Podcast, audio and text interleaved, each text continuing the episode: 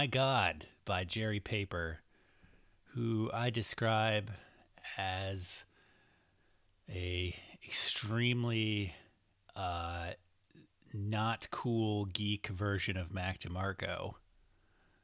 Yeah, I got a little Toro y Moi, Ariel Pink vibe out of the music selections, but that's pretty close. yeah. Yes, yes. Um, and uh, his uh, lyrics are great. I really like. Uh, when I cross through those pearly gates, I'll toss all of my paychecks at the feet of my God. And when I melt with the holy mind, they'll add my net worth to the checking account of my God. That's funny. It's excellent. Have you seen the Have you seen the video for this song? I have not. I just watched the first uh, minute and a half of it. Um, definitely some bold wardrobe choices. I'll just leave it at that, and uh, it's enjoyable. It. Delightful. Delightful. Yeah. Um, Paul, uh, I have uh, a dumb, dumbass trivia game for you uh, that Uh-huh. I thought of, um, and I think uh, whether you get it right or these answers right or wrong, uh, you'll be annoyed. Um, Uh-huh. Which uh, Oh, why will be Thank fun. I can't I wait. call it uh, the Spotify guessing game. you know, go Um, ahead. I'm gonna go ahead and say "fuck you" before we even start. Okay. I call it the Spotify guessing game where I look at um, bands and artists we like, uh, what their most popular songs on Oh. Spotify are.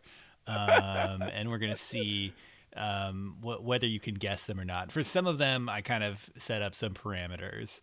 I have a Um, very low opinion of the public's taste, so I I bet I can do it. Yes, um, with the the caveat, and I think we'll get into that with some of these. That Spotify, uh, it does show the actual view, like listen count. So I think that um, you can figure out what's the most listened, unless for some reason the but the algorithm has like pushed it out of the top ten for like Ah. all the most recently popular songs. That doesn't seem to be the case. Anyway, um, Modest Mouse. Uh, I'm sure you can guess what their uh, number one song is on Spotify. Yeah, It's it's got to be "Float On" or whatever the title. Absolutely. Yeah. Um, so their top ten is riddled with late period Modest Mouse, since that's No when question. the the rabble discovered them. Paul, what's the top um, classic Modest Mouse song on Oh. Spotify? See, that's a good question because I don't think fucking anybody knew about them uh, before that. Um, I might go with uh, uh, uh, the second track from the Moon and Antarctica, just because that one was in an ad for Volkswagen. I think um, uh, "Gravity Ruins Everything." Gravity rides everything. Paul, that Rides was a Everything. Paul. I commend you. Um, that is that is the second. That is number Ah. two. Um, fantastic song. I love that it gets recognition. Um, Great song. Uh, but the number one song is uh, Dramamine. Uh, the Oh. first track from uh, "This Is a Long Drive" for blah blah blah blah blah. Um, Great choice. I yeah, and I actually like looked into why it was their top track, and uh, it was a matter of some debate. Uh, but apparently, like among Modest Mouse fans who've also noticed this, but apparently it's a um, gateway drug to the band, and a lot of people kind of listen to that and then get into Modest Mouse. I would I would totally believe that. I mean, Yeah. that song pops into my head all the time. Yes, Uh, um, especially when I'm driving. Yes. Pol- Polar Opposites was the Dramamine for me, but uh, And for me, thanks to you. Yes. Um, okay. Uh, let's go straightforward. Death Cab. What's the number one song? Oh, it's got to be something I've never even heard from Transatlanticism or after. I don't I don't even know any of their songs from that period. Ah, I would. I will follow you into the dark. yeah. There yeah. Go. Okay, I Um, do know that song, but yes. what what album is that song even from? I've just like, Plans, which is the Okay. one after Transatlanticism. There you go. Um, and Ben, It's it's not a bad song. I have Yes. to I have to admit. Yeah. Yes. Um, and Ben Gibbard's kind of like. I read that he, you know, he's just just sort of a like a throwaway demo style song, and that he was Yeah. like, "Of course, this is our most popular song." I feel like it was on a soundtrack or something. I think I think it was on like everyone's mixtape for Yeah. uh, several years. yeah. I Um, mean, and s- at 17, I would have definitely, uh, absolutely thought about girls who didn't give a shit about me while listening to it a lot. um, uh, Radiohead. Uh, Uh-huh. what is what do you think is the number one? I mean, so creep would be a fairly obvious choice, but I'm not going there. I'm gonna say Uh, I'm gonna I'm gonna stick with the more sort of uh, lugubrious uh, tone some of these have taken and go with uh, fake plastic trees. I love fake plastic trees as a guess here, uh, but unfortunately, this is the obvious game, and Oh, uh, okay. you should go with Creep. 300 million listens scrabbled on Spotify uh, versus Karma Police, number two, with 128. Okay, that was another strong contender. I should have just said creep. You're right. Yeah, I would have guessed Karma Police, actually. I, I kind of feel like that's. Um, I, I feel like that's a broader hit, but I guess Creep is on literally every single like 90s play like rock playlist. So Yeah, and Prince covered it a few years ago, so that probably brought it into the this like at Coachella or something. So that you know brought it back into consciousness. So Yes. Um, uh, let's go with uh, another easy one. Built to Spill. oh, uh, um, maps, cars, whatever the name of that song is. Car, just car. Car, car, yeah. Um, wow, I love Car. Not in the top ten. It's uh, really? Uh, carry That to Z- me is like their most pop song. It's but, carry uh, the zero, which okay. is of course their best song, and Yeah, that's that's the correct as choice. we've discussed. Um, all right, let's let's make this a little more interesting. Okay. Um, uh, what is um, on the Smashing Pumpkins Uh-huh. Spotify top ten? What is the first non-album, uh, not non-track that is not from either Mellon Collie or Siamese Dream? Ah, okay. Um, is it po- uh, landslide? Um, man, that that is a good guess, and actually, that's what I would have guessed as well. Yeah. Um, but the answer is Drown. Whoa. Yeah, Just is the is the singles soundtrack that powerful to this day? I guess it is. I think people love that song. I mean, I do. It's a great song. Yeah. Um, that's funny. I I guess landslide because uh, my mom heard a cover, heard that song finally, and uh, that was what made her say like, "Oh, I guess the Smashing Pumpkins aren't evil" because she actually liked it. So, um, if my Um, mom likes it, it has a chance. to be popular. Yes. Um, keeping with our favorites uh, from our high school years, uh, Weezer. Um, Uh-huh. what is their number one song with 178 million? Beverly Hills. Uh, no. No, we no, are all on drugs. No. Buddy Holly. Buddy Holly. I was being too No. cynical here. No, Okay. no. See, I wouldn't have guessed this. It's Island in the Sun. Ah, okay, yeah. That's is- it's very catchy. You can play it for the kids. Makes yeah, sense. yeah. It's one of the lamest choices possible. Um, uh, but with respect, that the number two song and their only other song over 100 million is "Say It Ain't So." Oh, Um, wow. Yeah. Hey. Well done, everybody. Yeah, real good job, good job. Um, and of course, their trending track is Africa. Um, we'll get into that. Um, Paul, your uh, uh, uh, what a, a man near and dear to your heart, heart Aphex Twin. Uh, Mm-hmm. what's number one on his list with 75 million listens? I mean, I would be pretty surprised if it weren't Windowlicker, but it Mm. could be Boy Girl Song. You just didn't think uh, drooling mass is enough. Uh, it's Avril 14th. Oh, oh, oh! I Yeah. definitely should have known that just because it was on the uh, the the uh, Marie Antoinette soundtrack. Yeah, and and, and, then sampled by Kanye. Yes, so that's uh, that's what got it. And uh, number two is the final track from uh, Syro, which is like kind of Wow. very similar to Avril Fourteenth, like just straight up piano. yeah. Um, Huh. So I guess I guess that makes sense. I mean, th- that's the one thing that's really not going to put anybody off Yes. his catalog, and they are super beautiful songs. so, people love yeah. his ambient shit. Um, Yeah. uh, Paul, what's OutKast's uh, top three songs on Spotify? Okay. Um. Uh. so hey ya. Uh. I mean, don't don't correct me until I get them all wrong. Mhm. Um. Hey ya. Uh. Sorry, Miss Jackson. Mhm. Um. Uh. There are probably a million choices for this last one. Can I say? Um, can I say you've got you got two, Okay. and the last Um, one is harder. Ah, okay. Um, I mean, uh, there, it's possible. It's I like the way you move, but I don't. I'm not going to go with that one. hmm Um, uh, it should be Um, God, yeah, I'm so bad with song names. Is the real lesson of this uh, of this thing. Uh, the the track, uh, if you like fish and grits and all the pimp shit from from ATLiens, but I'm probably wrong about that too. That's my guess. Yes. Um, uh, no, uh, it is Roses. Um, also from the Love Below. Oh yeah, Which that I was think, pretty popular. Yeah, I think that speaks to the popularity of that album. Um, Yeah. Uh, but I, I was still surprised, um, and I guess that's the only like proper OutKast song from that album, which has both of them on it. So It still doesn't feel like a real OutKast song. Um, it- it's more of a funk jam than a rap song. it doesn't. But I just mean that they're both rapping on it. Like Yeah. they both have like proper verses. Um, um, and then the way you move is fourth. Um, okay. Uh, so I, I want to give you the operative player's choice. Do you have one you want to guess? Can you think of another band? Oh, another band to guess. Okay, Yeah. uh, this is on the spot. Um, it, I should go with somebody who at least has some popularity.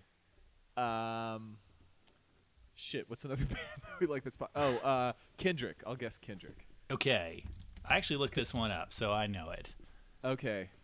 Um, I his most popular single might still be "Swimming Pools." Yeah. Uh, so I, the the thing with Kendrick is where I think we might get he might be too popular. Um, so I'm not sure that we can actually see Ah, like how many times Swimming Pool has been played compared to the most recent stuff. Um, Ah, okay. But uh, his number one song is "Humble," which is approaching Oh. one billion listens. wow. I mean, people love those trap beats, so there Mm-hmm. you go. Which is crazy. Um, but nothing from um, uh, Good Kid, Mad City is on there, so I, that that makes me a little skeptical. Um, Yeah, that's interesting. I mean, um, he wasn't. He was popular and well acclaimed, but I mean, it really.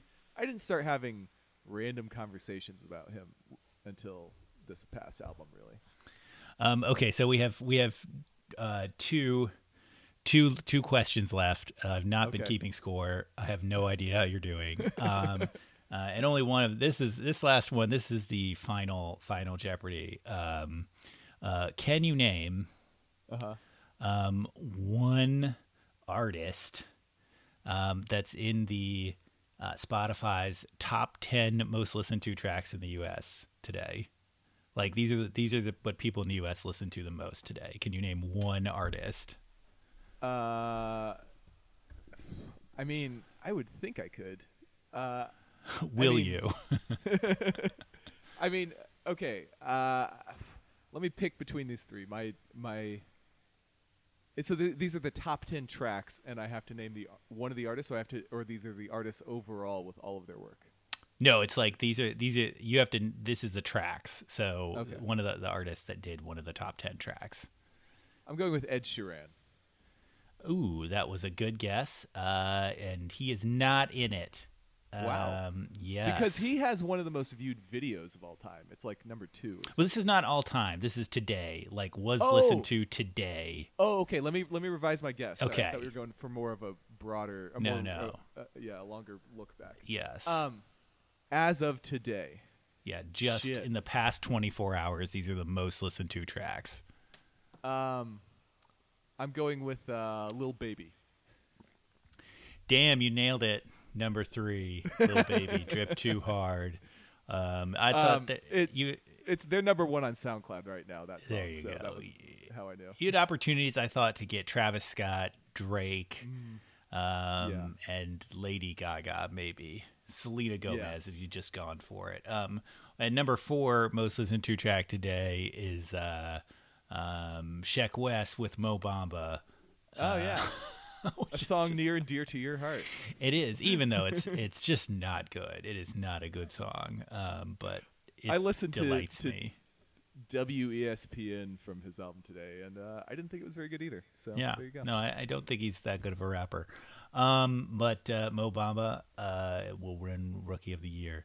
Um, um, and the last one, um, Uh, this last one is not a question. Um, I looked up Pavement. Um, their number one song is a B side called Harness Your Hopes.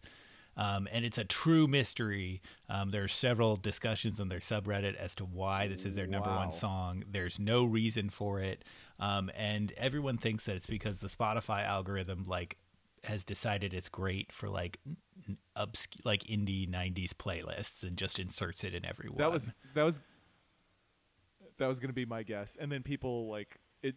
I mean, I have probably never heard this song. Um, Yeah. Like Pavement. It's a great listened to their song. Um, I I Yeah. maybe heard it once before I went back and listened to it. Um, uh, and it has this amazing. Uh, I want to end with this this amazing passage from the lyrics. Um, well, show me a word that rhymes with pavement, and I won't kill your parents and roast them on a spit.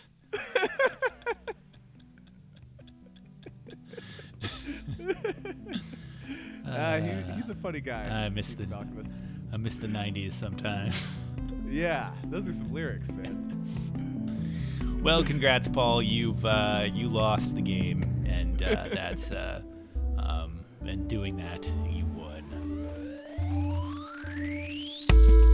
Yes, yes, and you don't stop. Kool A.D., best rapper, you don't stop. Another fucking hundred fucking dollar freestyle for you and your mom. Come on, yeah, you can never define anything but divine love. I'm a savage beast, slightly above average at least. Nah, preference is relative. My reference is consistently uh, bring you to another vicinity. I hit you with the riddles consistently. Dead in the middle, a little triply. Little did we know that we triggered a fissure in the metaphysical imagery, elegant painted in oil.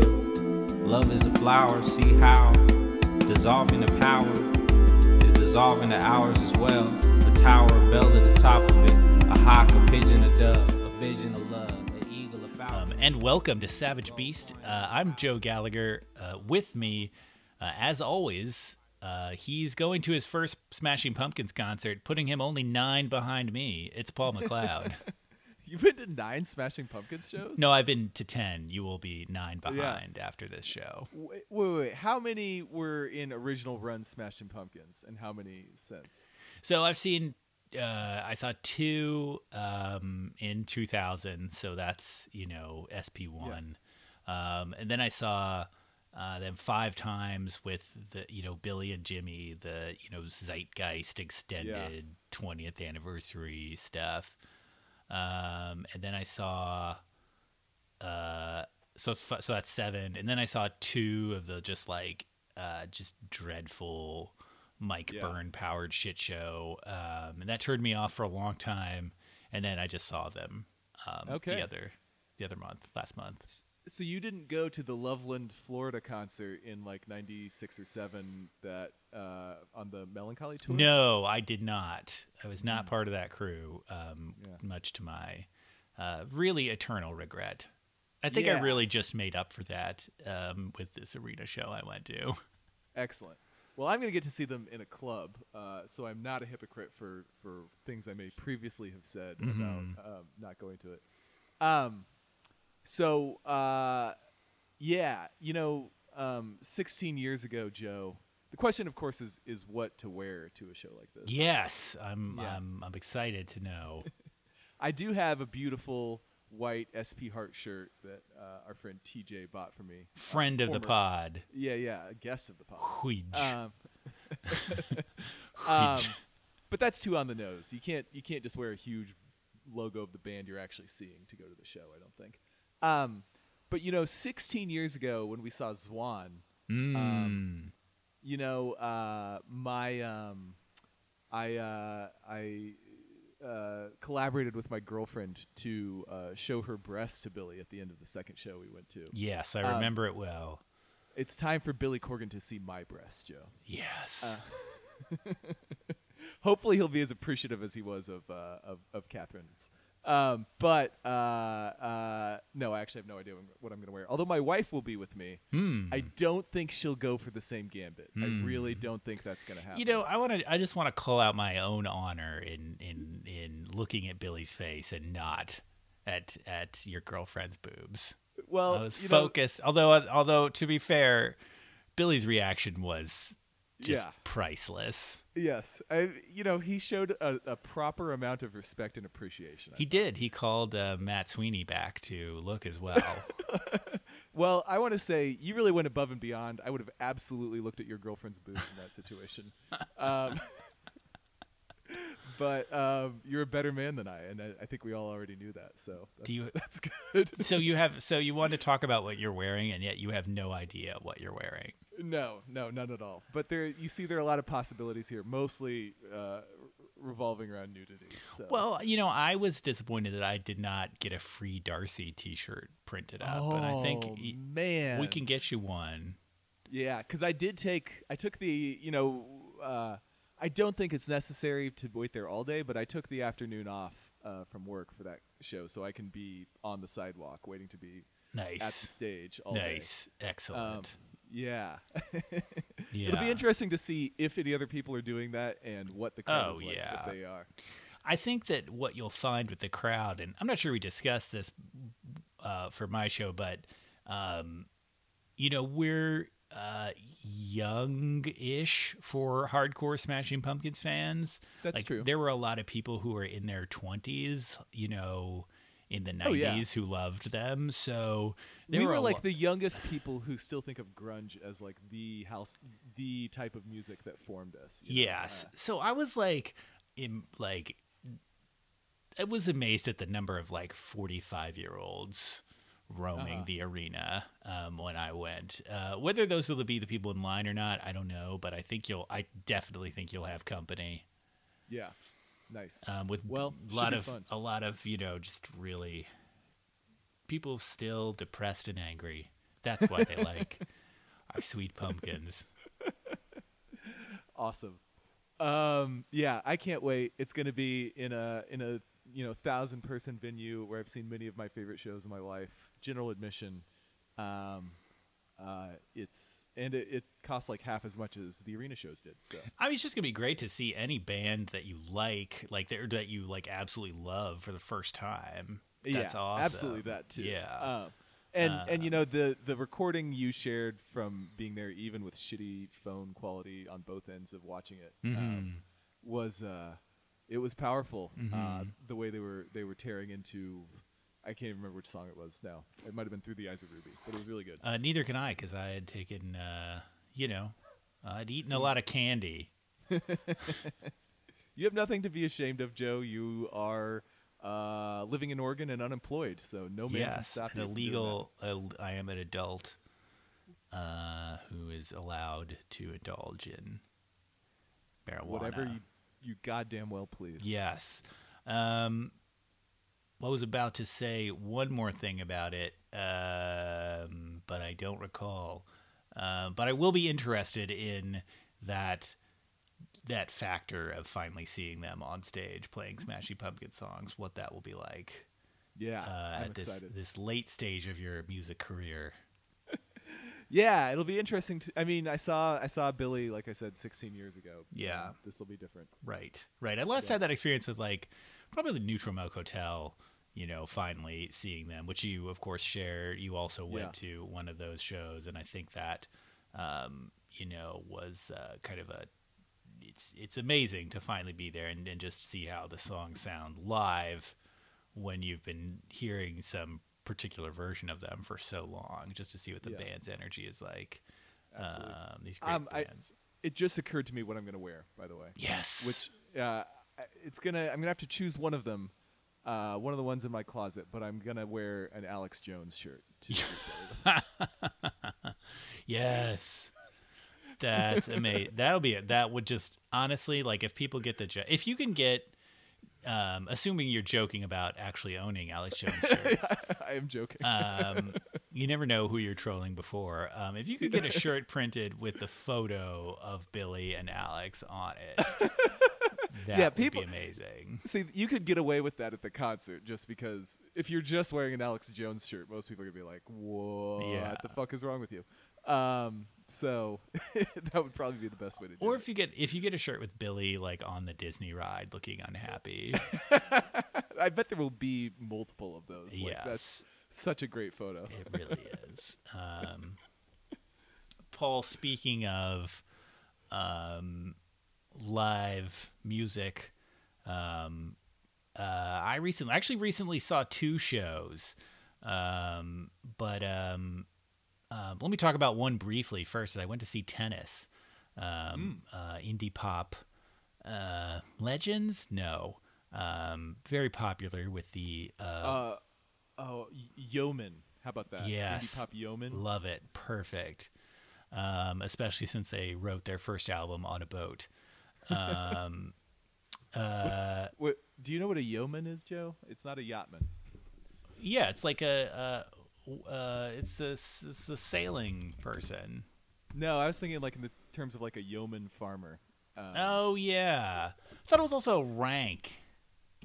I don't like think the, so, but I the could wrong. Navy. Yeah, it's a rank in the Navy. It's Oh, an enlisted well. service member in the Navy. Well, this joke was a disaster. Go ahead.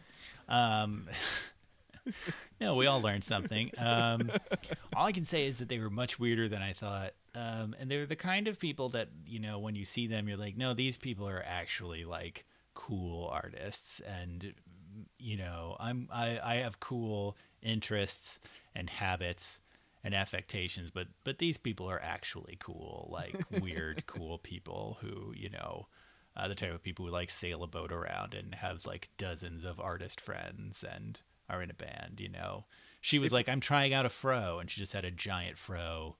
Um, That's awesome. Yeah, so they were great. They were a lot of fun. Had uh, we the courage to live a life of economic insecurity, Joe? Yes, that's that's literally the case. Um, uh, so uh, that aside, um, let's talk more about a band, the Beths, who I saw on recommendation from you we listened to their excellent album, um, from which a track we shall now play.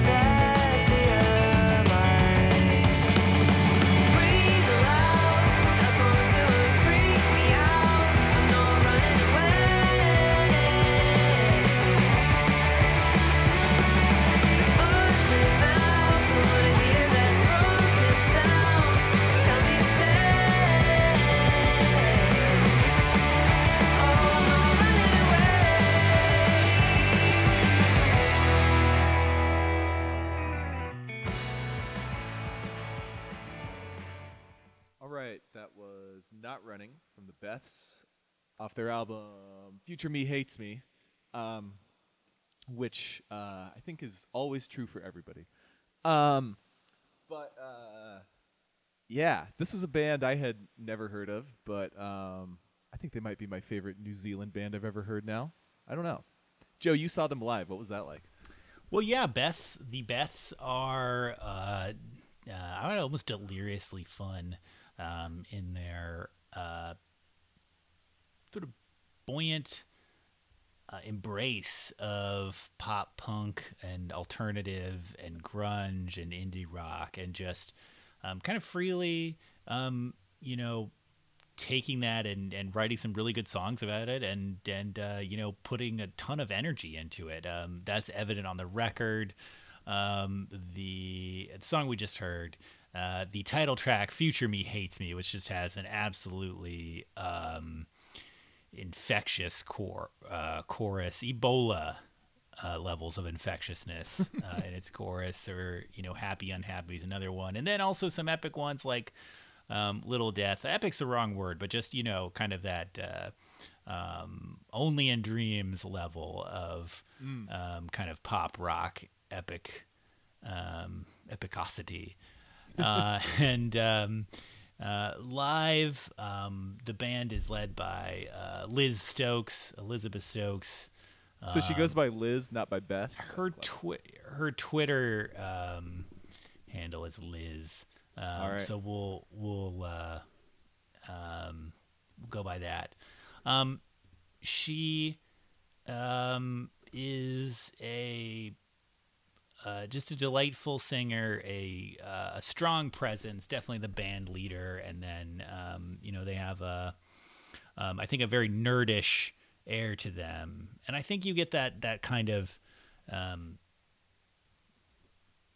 you kind of get into Pinkerton territory where a lot of the songs um, are a bit minor or a bit um, bit weird at times, but as I said, every one of them is still catchy. So that's there's a, a uniqueness um, to the the pop characteristics that um, makes it a really listenable album and something you listen to uh, many times in a row. And certainly that energy translated live. It was a fun show. That's all I could say.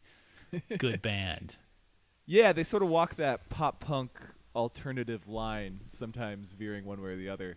And uh, uh, I'm more of the uh, alternative uh, side, um, but uh, it's all really good.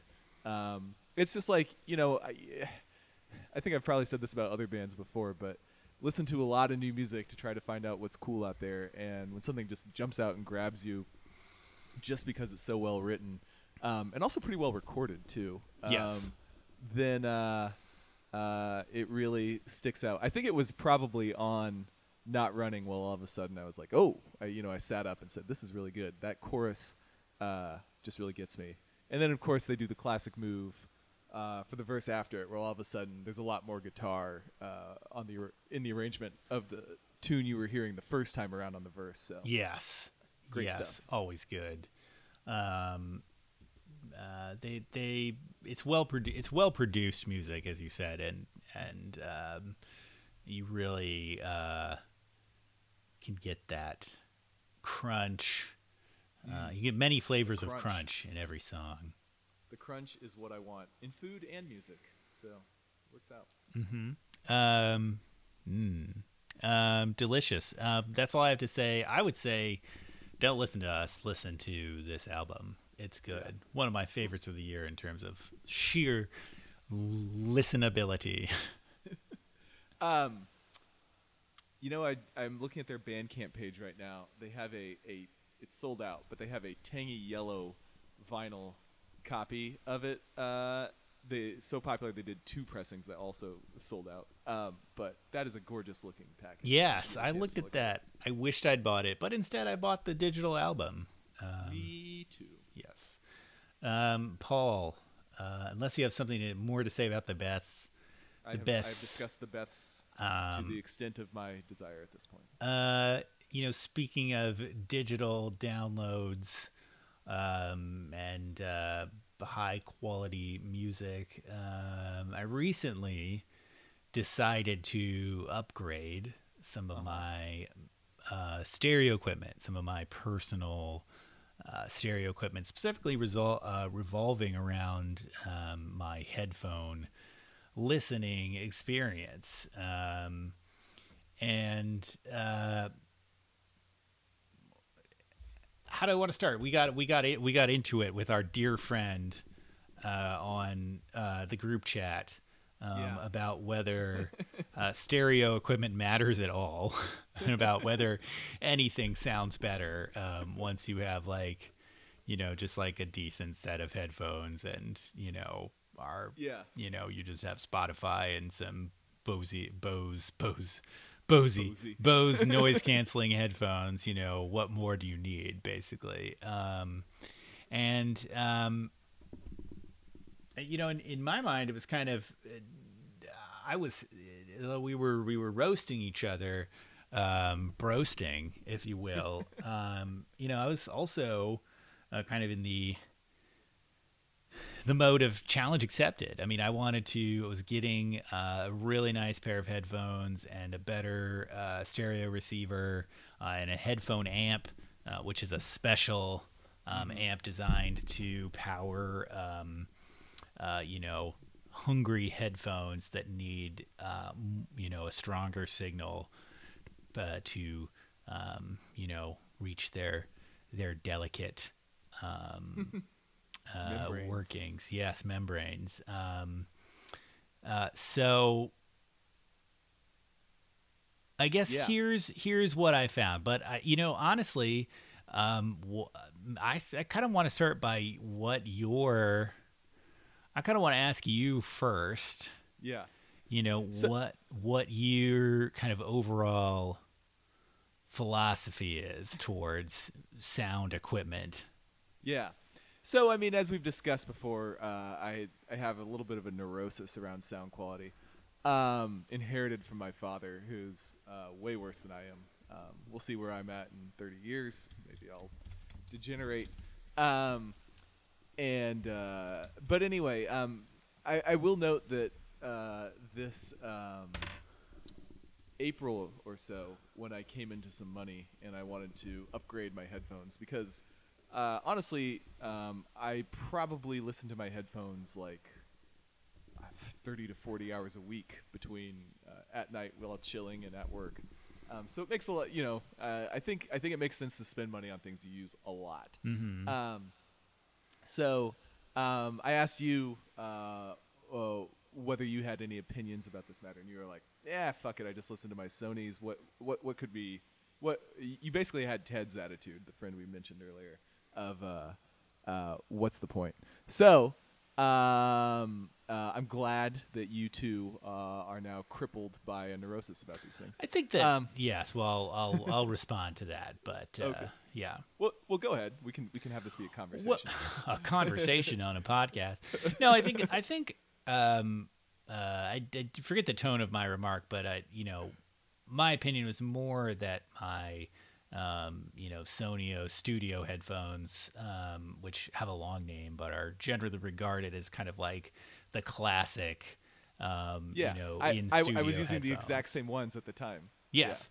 Um, you know, that that was not that they not that nothing mattered or like that they were just but that just they were really good. And I don't think I'd investigated the differences in the headphones Yeah. um, to the extent uh, necessary at the time. Um, so maybe in fact I agree with what you said. Anyway, go ahead. Yeah, it's the Sony MDR 7506s, by the way. There we go. A design that's been around since the early 90s. And in addition to having some money and wanting to upgrade, they also have this obvious design flow where they flaw where they have these tiny little uh, wires uh, that loop out like two inches away from the body of the thing that connect the cans to the headband, and it, they seem so obviously ready to get ripped out at any time, and it finally happened to me. So, um, anyway, so um, I already actually had a headphone amp because um, my old phone and those headphones couldn't quite make it as loud as I really wanted it to be.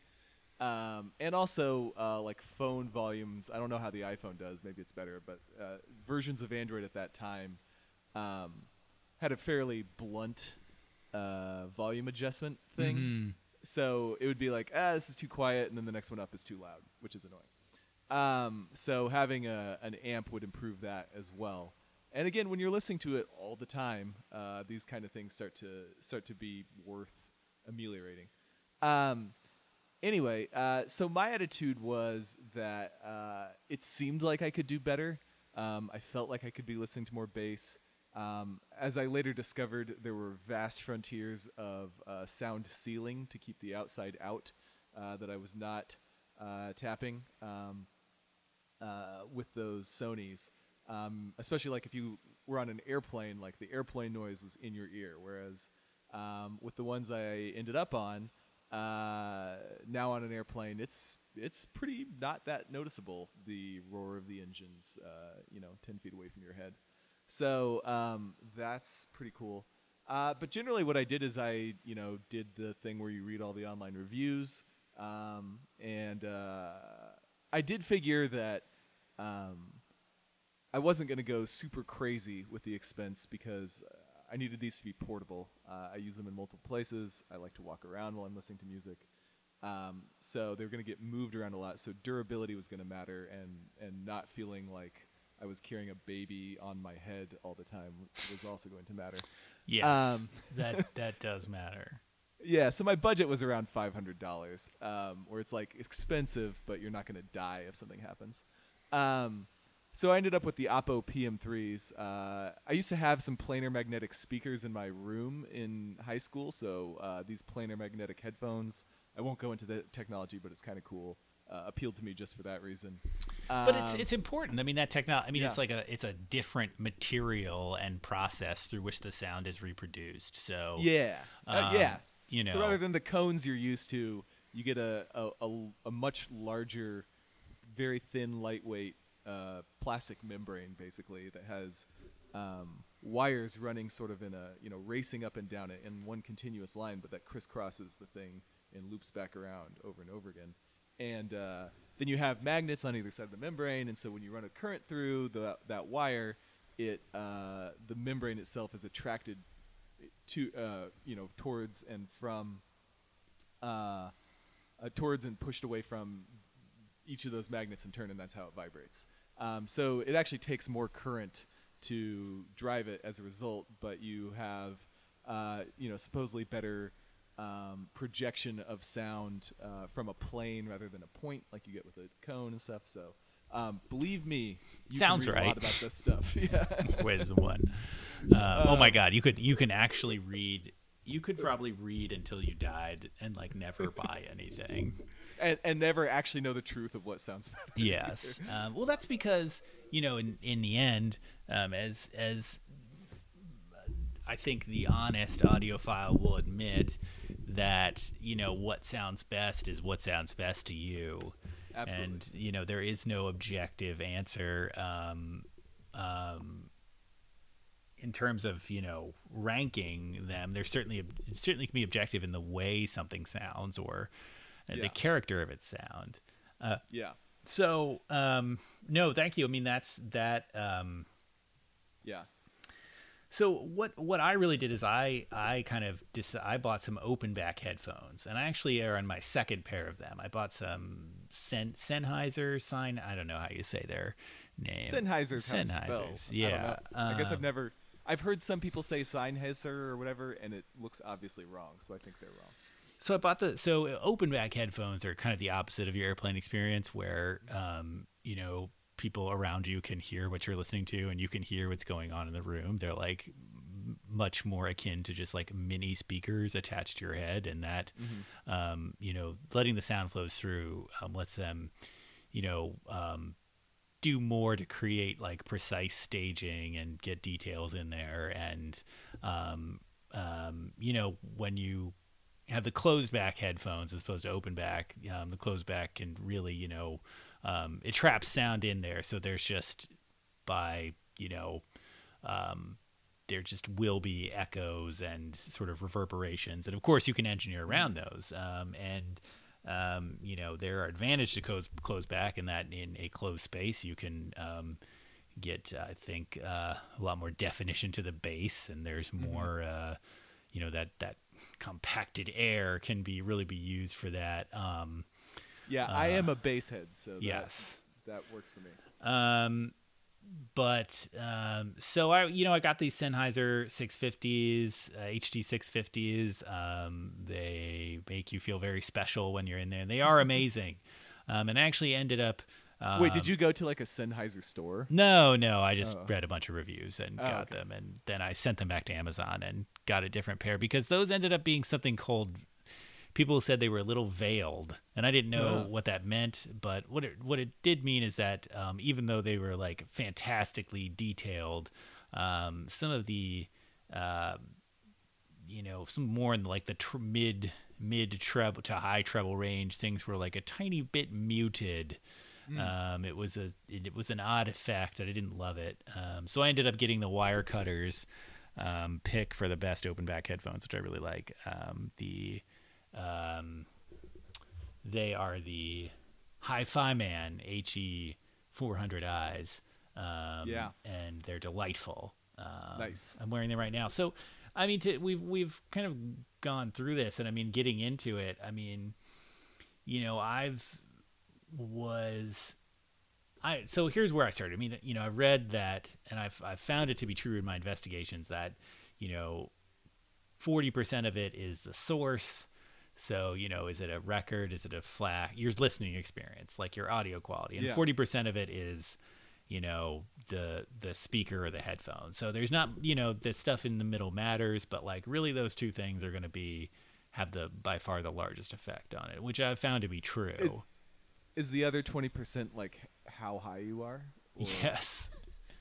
I don't think it takes those things into consideration, but yes. Um, um, and you know, I think that's where I get back to this challenge of, um, you know, could I tell the difference? And uh, we were joking about, you know, with with our uh, with with Zed about, you know, Bluetooth in a car, and you know, it's not really about it's not really about the listening experience in an, in non ideal conditions. Um, this is more about, you know, when you're trying to have a um, uh, music as art contained experience. Um, and so I did some some head to head comparisons, um, and I really uh, with Radiohead, I found some really distinct uh, differences.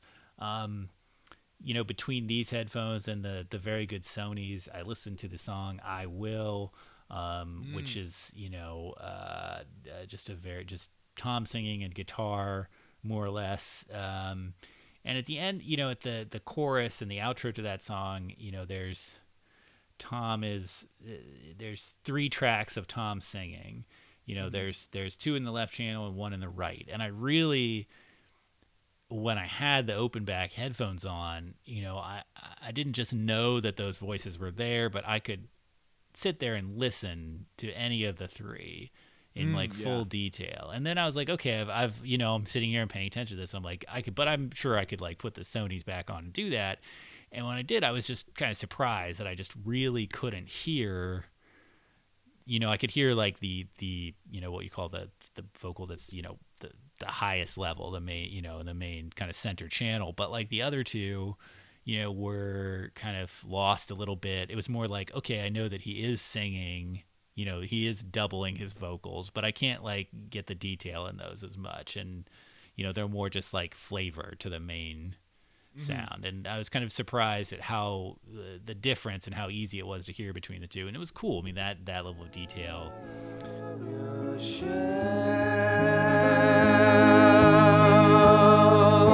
With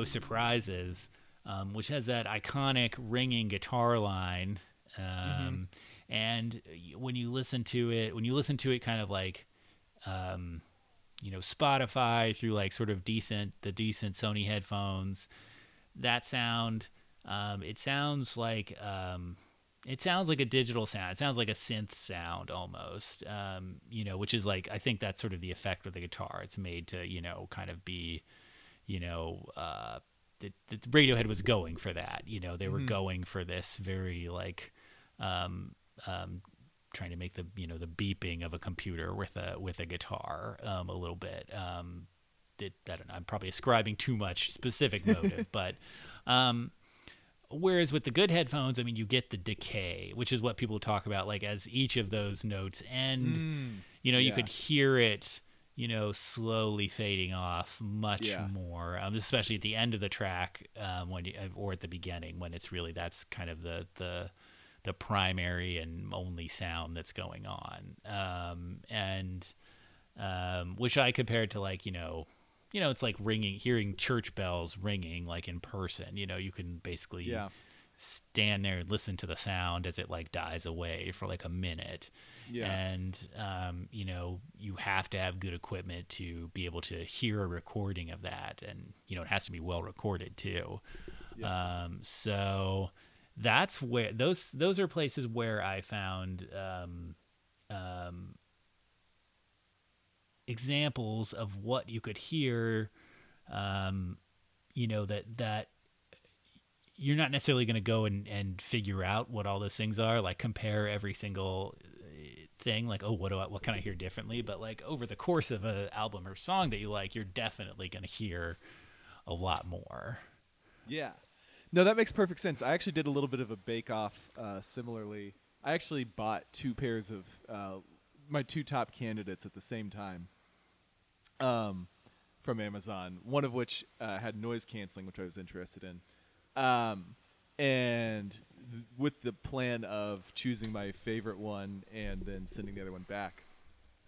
And uh, uh, I actually burned them both in uh, with you know leaving them with a pink noise video from YouTube uh, on for like 12 hours. Um, and uh, I found that did make suppo- harsh uh, soften what I perceived to be some harshness at first. I, you know, who knows? It's so hard to uh, to be really sure about these things. Um, you know, I found that the differences were subtle, but definitely there when I did those plus my uh, against my Sony's. I also used Radiohead. I went for um, uh, Weird Fishes/Arpeggi um, because uh, again, Radiohead is one of the best recorded bands uh, that they might be the best recorded band. Um, there's lots of really sharp attack on the percussion in that, which is important to me. Um, you get a full range of sound, and you get, do have some quieter, uh, more uh, harmon, you know, things where there, lo- there's lots of harmony going on in that song. So that was good. Um, I also threw uh, uh, like some Neutral Milk Hotel, which is not recorded as well, in there, just to see what the difference would be. And uh, there were a couple other things. Anyway, I found the differences subtle, but I, I could at least convince myself that they were there. Um, it was a little bit tough to tell just because they all needed to be driven at different volumes to try to sort of recreate the same experience. So it was it was a little tough to you know control for the uh, differences there. But um, you know what I find is is like what you say. It comes down to the detail, particularly when you're trying to listen to uh, really loud stuff. Um, what I what I like uh, with really great headphones is the ability to um, just uh, you know have it be as loud as I as I want it to be, and yet lose nothing in terms of being able to pick up detail and uh, you know have have the the loudest parts distorted uh, or anything like that. Yeah, I mean, volume is essential. Consider, I mean, you know, if you're gonna have this, um, if you want to get into this level of equipment, and to be fair, we're still playing in the in the shallow end. I mean, Yeah. like we've got in the pool, but like, you know, you can get uh, you can spend five thousand dollars on headphones if you want. Um, Yes. uh, I think you have to be willing to play things loud. I mean, you know, there, there's just both with headphones and speakers. You're just not. This isn't about like being able to hear this stuff when you're like playing it nice and quietly, like in your Yeah. office. I know you don't play it quietly in your office, but you know, in your open plan office. Yeah. Um, I mean, maybe like jazz and classical fans like Yeah. nice chill volume level, but yes, um, but even then, not with what I'm listening to. right you've got it up to pay attention to and i think that's true like i was listening to the beth on these headphones and you know really had to turn it up because i think that you know i think uh, lesser headphones kind of compensates for that and it's like loud at any volume. Whereas um, you know this with the detailing here uh, you know you have to you have to crank it a bit to have it all come together um, which is cool. Um, yeah and i you know um, i think my final point on it um, is that there's something about the the meaning of music that's wrapped up in this pursuit. I mean, you can Yeah. you know, you can spend the money on this outstanding equipment, and it really does sound better. Um, but there's still the one thing that every stereo needs, which is music.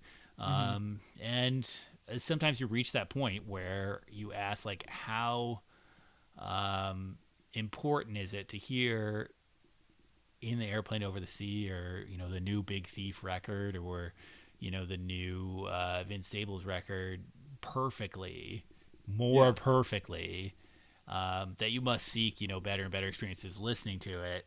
And I guess that's my thing is like you you probably hit the limit before you hit the limit of the equipment. You probably hit the limit of the power of the music itself. Oh, totally. Yeah, with these with these headphones, like I mean, so this isn't exactly what you're talking about, but one thing I noticed is that the limitations of Spotify compression actually annoy me more now than they did with my old headphones because I can detect it more easily. Um, so in some ways, if you're you, putting an inferior source in, it it might actually uh, harm your experience. But um, so be it. Um, uh, yeah. Um, is that responsive to what you were saying, or did you were you making a different point than that? Um, no, I think that. Well, I think I'm Yeah. making a different point in that not just the source in terms of the quality of your Yeah. your your but the actual music itself. Yeah, but the music, the the art itself. Um, Yeah. the funny thing is, is that you know, I, there's this one review I read a couple times of of headphone. I can't remember if it was the headphones or the amp, and I went back to it, and and the guy was like, you know, I was trying to te- I was so excited, it's time to test it out. So I put on the record that I, you know, the rock record I tested in, which was Blink 182's "Dammit," and I was like, but, uh, but why do you why are you doing this if that's what you're listening to? Well, and that's And- that's the disease that gets the so many hi-fi uh, audiophile types, including my dad, as they start caring only about details about you know the the sort of sonic profile of the music, and not like whether it's any fucking good at all to listen to. Yeah. Um, and wh- I'm not the first one to make that complaint or that that observation. In Yeah. fact, I've seen Jonny Greenwood make it in print. Um, but uh, it really is like like I, I would definitely rather listen to really great music on a somewhat shitty uh, system. Yeah. Than, than this smooth jazz bullshit that's just recorded really well. Well, and I think that's where I mean maybe where I'm going with this final point is that you know I was speaking of Radiohead and again I was thinking about like everything in its right place. You know that's one of my favorite Radiohead songs, and it, it relies on like the absolute precision of these very unique sounds. Um, And I just it, it sort of the the thing, and I'm not sure of the answer yet. Is like, am I going to find a stereo system and setup that's going to increase its meaning beyond its already um, you know huge emotional and you know nostalgic and um, Yeah. personal impact on me um, Yeah. you know i mean it, you know and, and there are you know as as kind of the the story with that and kid a the song is that you know tom johnny and nigel went off and made them by themselves and it's like i do want to hear the exact sounds that they heard when they were doing it but Yeah. I guess that means that like this pursuit is more about like close study than it is about like finding the next level of like brilliant revelation in these songs. Yeah, you know, I think going back to old music, it's not gonna. I mean, it can change, you know, sort of shock you uh, when something is that much better. But yeah, I mean, uh, it's that's a great example just because, uh, you know, when I listened to Kid A for the first time, it was on like the shittiest over ear headphones uh, that uh, one could buy on, you know, some uh, crappy Sony Discman, and. Uh, I mean, I'm sure if I listened to that now, that system now, I would be like, oh my god. Um, but I listened to a lot of music and had a lot of really intense experiences listening to like scratch CDs on a Discman that every time I bumped it would skip on you know really quite shitty headphones compared to what I'm using now.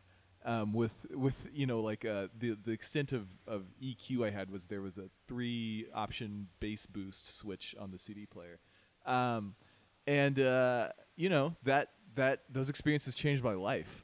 Um, so it's, Right. uh, it- this is definitely not necessary, but it's it's pretty awesome if you can do it. And you know, I definitely appreciate like uh, the Jon Hopkins album that came out this year. Like that is one that I can just blow myself away with by uh, turning it up really loud on my really good headphones, and it's fucking awesome.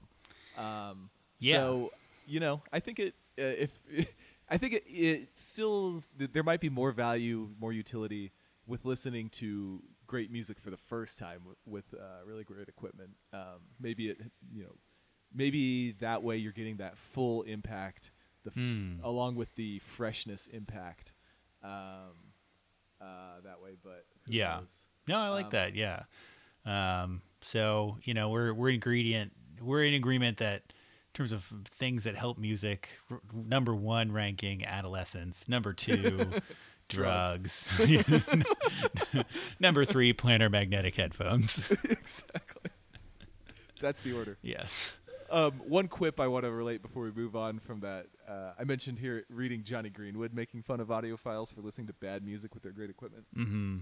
But uh, another quote uh, in that same article was from Nigel Godrich, um, you know, saying he and Jonny like went into some audiophile shop in uh, London, and uh, you know they were looking at uh, a CD player that cost like twenty five hundred dollars or something, and Nigel asked the guy like like what the fuck, and the guy was you know was explaining all the you know you know, probably something about how you know pre-ringing was eliminated, and uh, if you compare a perfect sine wave run through this versus something else, there's fewer distortion. Blah blah blah. And he's like, yeah, but like, why would you need a CD player that costs more than the tape machine we recorded the album on to listen to it?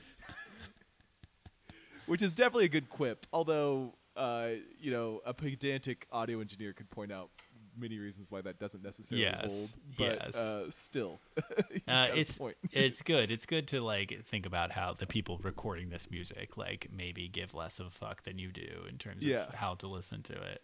If you're Um, listening to like 80s all you know punk rock or something like that, it probably doesn't matter because that stuff is recorded like shit no matter what you play it through. So yeah. Well, we have we have one more thing to talk about. yeah, I think. you're correct. And it's your best albums of Q2, Joe, since we did mine last time. Yes, um, we're solidly in Q4. Good time to be doing it. Um, um, uh, for my best of Q2, um, I kind of rolled into it thinking I'd have a lot of good stuff. Um, and um, the the fact of the matter is, it the quarter didn't shape up for me um, nearly as uh, well as I thought. Um, I, I was interested in a lot of tracks, um, but I just really didn't love a ton of albums. Um, there's some we've already talked about. Pusha T's Daytona was on your list. Um, Sudan Archives Sink, which we talked about in as uh, um, a fantastic EP. Um, you turned me on to Illuminati Hotties Kiss Your Frenemies, um, which I dis- think I merits inclusion. Um, and then uh, you know I had some honorable mentions. Um, I had uh, the Valley of Search, which we as a reissue, um, which we talked about. Um, I had um, Angelique Kidjo's um, cover album of Remain in Light. Um, yeah, so uh, you, I want to bring this up just a little bit. Yeah. I listened to like the first track and I was like, this is pretty good, but I couldn't. Uh, partially, I was trying to catch up on albums I'd been missing, but I so I didn't go through the whole thing. Uh, should I go back, Joe? Give me the pitch me on that. Um, no. I mean, I think that's honestly the answer is no. I mean, And you may ask yourself, well, how did I get here? Letting the days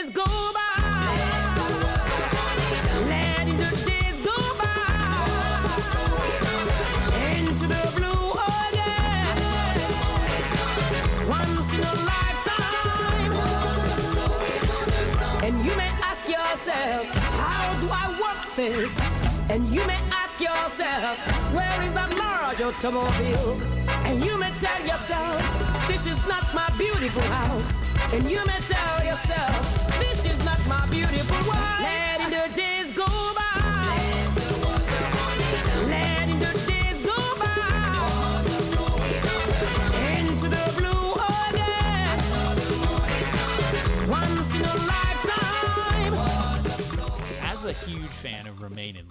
Album we've covered in detail in this podcast, that I I, I did um, I found this to be a delightful kind of celebration of it. Um, And while you know her her explicit aim was to kind of you know pay tribute um, and kind of respond to how well you know David Byrne and Brian Eno had taken various you know sounds from Africa and you know put them into the 80s post-punk music of the talking heads um, and you know sort of as a respectful response to that she kind of wanted to make remake the album with the you know um, with with sort of the instrumentation and ideas it was based on, um, which is Right. really cool. I like that. Um, and then you know when you listen to it, it's it's kind of fun. It's danceable, but it seems more to me like the type of thing that like you listen to them play live and you're all just kind of like happy and clapping along, and it's just kind of a little too uh, adult contemporary for me. I mean, especially because um, you realize that as important as those sounds are to the album, um, that um, David Byrne uh, and and the rest of the band, you know, the pop punk Yeah. Uh, uh, ethos that they bring, and David Byrne's, you know, his just immense, singular, um, uh, bizarre Presence. Yeah. um, is absolutely essential to making all that music like come together and be more than just like a, a fun a fun dance time, and instead be like an unnerving um, and um, enlightening experience. Yeah. I, well, I would definitely watch uh, watch it live, as you mentioned. That would Yeah. be totally fun. Yeah. So- um, so it's fun, and I mean, I, I think that people who like Talking Heads um, would uh, get a kick out of listening to it. Um, but I, you know, I kind of was like, I was excited to go listen to like my favorite songs from it. I kept being like, well, uh, you know, she's a great singer, but she's not. David Byrne isn't her, and she's not him, and that's, uh, I think, where it hits the limitation. Cool. Yeah. Um, and then also there's a uh, there's this cool EP, uh, the Sleep EP by Hatchie, um, which is just such straight '80s dream pop Huh. that it's kind of it's kind of uh, miraculous. Um, I really enjoyed it. I can't say that it's like the most amazing thing ever, but it's really. Uh, I think it's. I think that is worth a listen. Um, All right. I, that rounds out the honorable mention. I, I listened to it and I can't remember, which is not a criticism. I just can't remember Yes. what I thought. um, so that brings us to uh, the one album on my best of Q2 that we have not discussed in any form on this uh, podcast. Um, maybe we played one of her tracks. I don't remember. It's uh, Snail Mail and her album Lush. Yes.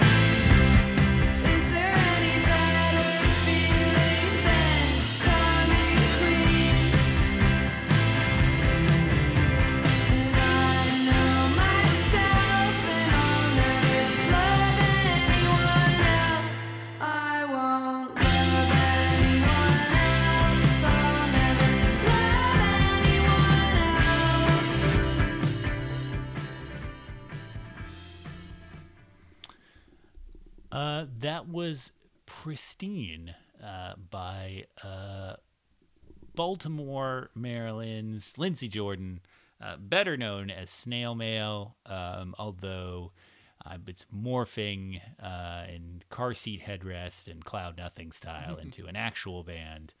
Um, Lindsey Jordan is the principal vocalist, guitarist, and songwriter. Um, and uh, I think her music is best described by the title of that song, Pristine. Uh, it's pristine, clean rock and roll.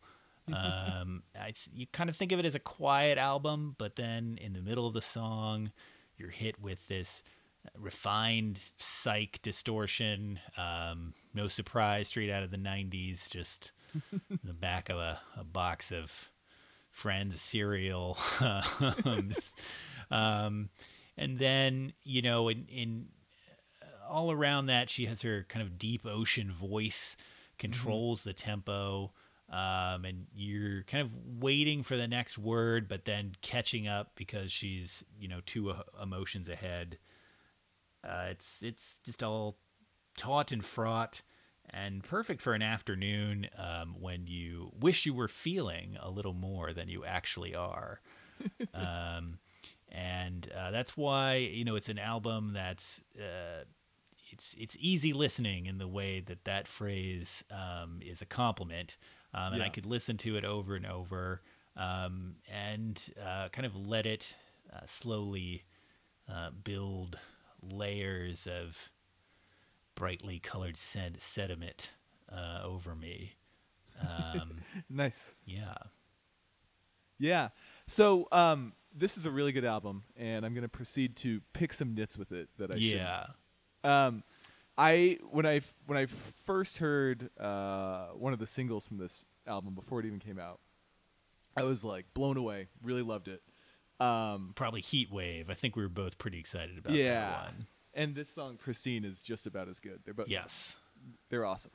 Um, great songs. Um, and but and then the first time I listened to it, really liked it, bought it. It's great.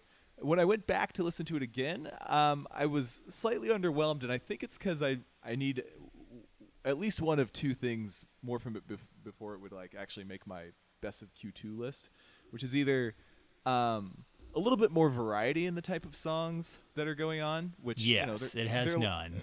yeah, exactly. It's one thing. Yeah. Um, which is great. She does it really well. Um, or uh, more inventive lyrics. Like it's, and this is a problem I had with uh, Soccer Mommy, who also released a really good, uh, Hmm. another young lady who also released a really good album earlier this year. That just like it's kind of just not that creative uh, relationship problems lyrics, which is hardly something you could blame a young person for. And, and in Um, fact, a 19 year old. Yeah, exactly. I mean, that's fine. That's pretty much what you're thinking about at that age. But it's it's uh, it does detract somewhat. I mean, just comparing to like uh, Illuminati Hotties or um, uh, uh, Speedy Ortiz or the Crutchfield Sisters, like um, a lot of this type of music um, is being produced by people who are like really uh, really putting some some putting out some clever stuff in their lyrics and I think if if one of those two things was there, I would have uh, been head over heels for this album. Um, so not a criticism, and I'm really excited for the next Snail Mail album. Absolutely, it's a good album. I, that that is a criticism. I'm sorry, but it's not a bad album. Is what I meant to say. Um, it just that kept it out of that top tier for me. That's. Yeah, I think I think I uh, I just agree, and uh, just kind of I mean the there's no uh, getting around that it's uh, you know ten album ten songs that are you know more or less uh, uh, the same mu- musical idea at its core. Yeah. Um, but um, uh, in terms of the lyrics, I mean, I think that in con, I think in contrast to Illuminati Hotties, where it seems like uh, this person's, you know, uh, can't can't wait to read their poem in front of, uh, you know, English class. Um, you know, I, I think I like more of the straightforward lyrics here. I do think it's it's more genuine than Soccer Mommy, who that's where I would kind of stick that criticism to. Like I find Okay. some of her songs to be a little unbearable. Like th- that's why that album's not on because I find them a little bit like unbearably angsty. Whereas, that I I would agree. It's worse there for sure. Yes. Whereas here, I just kind of like that it's I, I probably just like that it's not that clever, but instead is just earnest. Yeah. Um, but uh, Yeah, they're not bad lyrics. They're like B lyrics. there's there's definitely like at times it's hard because you know she's 19 and you're just listening to a lot of these things and you're like when she's singing i'll never love anyone else over and over like she really think that you know and you're like uh, you know it's hard to like um you know Yeah. kind of get on board with that sentiment um Well, I would believe that a 19 year old. I probably did. I'm sure I. Thought Oh, absolutely. But that's Yeah, yeah. that sort of thing. You're kind of like you you know, I, I have like actually, you know, Yeah. kind of laughed at the, the lyrics to this a little bit. Um um just to that earnestness. But um that ends up being more of a, a charming thing Sure. uh, to me. Um, Yeah. But uh, it's something that's true. I mean, I think you, you rattled off a list of just the uh, intense variety of um, female rock Yeah. singer songwriters that are surface being surfaced.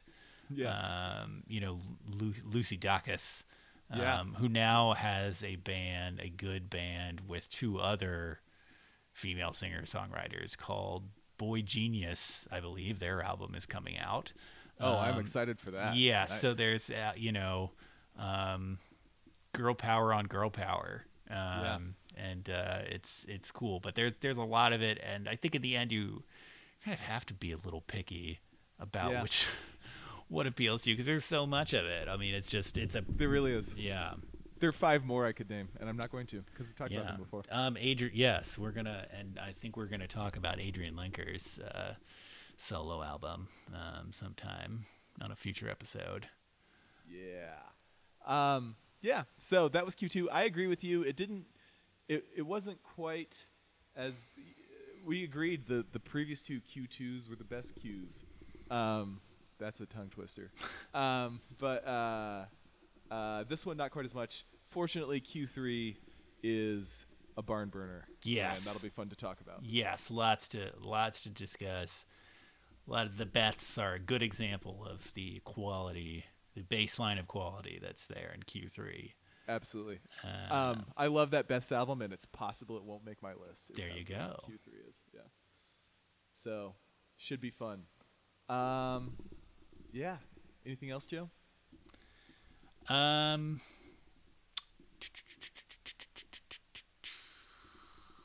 No.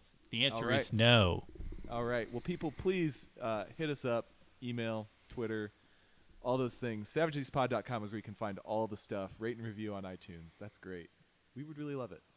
Um, b- create burners. Uh, you know, uh, establish a botnet um, via uh, by paying Russian hackers to do it for you, uh, Huh. so that you can create more rate ratings and reviews. Can we do that on let's, iTunes? Let's do that. I bet that you could do that pretty. Ch- I don't know how good their their CAPTCHAs are on iTunes. They Now I want to pay okay. real Russians to do. I want them to be real reviews. I want to pay the Russians to listen and leave real reviews. Um, you know, let's let's get like let's even go more exotic. Uh, you know, uh, they're they're Eastern European countries with lower standards of living, where the wages will be even cheaper and we can be even more Mm. exploitative capitalists. Um, Yes. like Transnistria. Um, so uh, I think we have something here. We welcome all our new fans from Belarus. That's all I have to say. Uh, translate this podcast into Albanian. Excellent. Uh, good night, Joe. Good night. Hey, uh, everyone, get ready for our uh, 75th episode. Whoa. Extravaganza.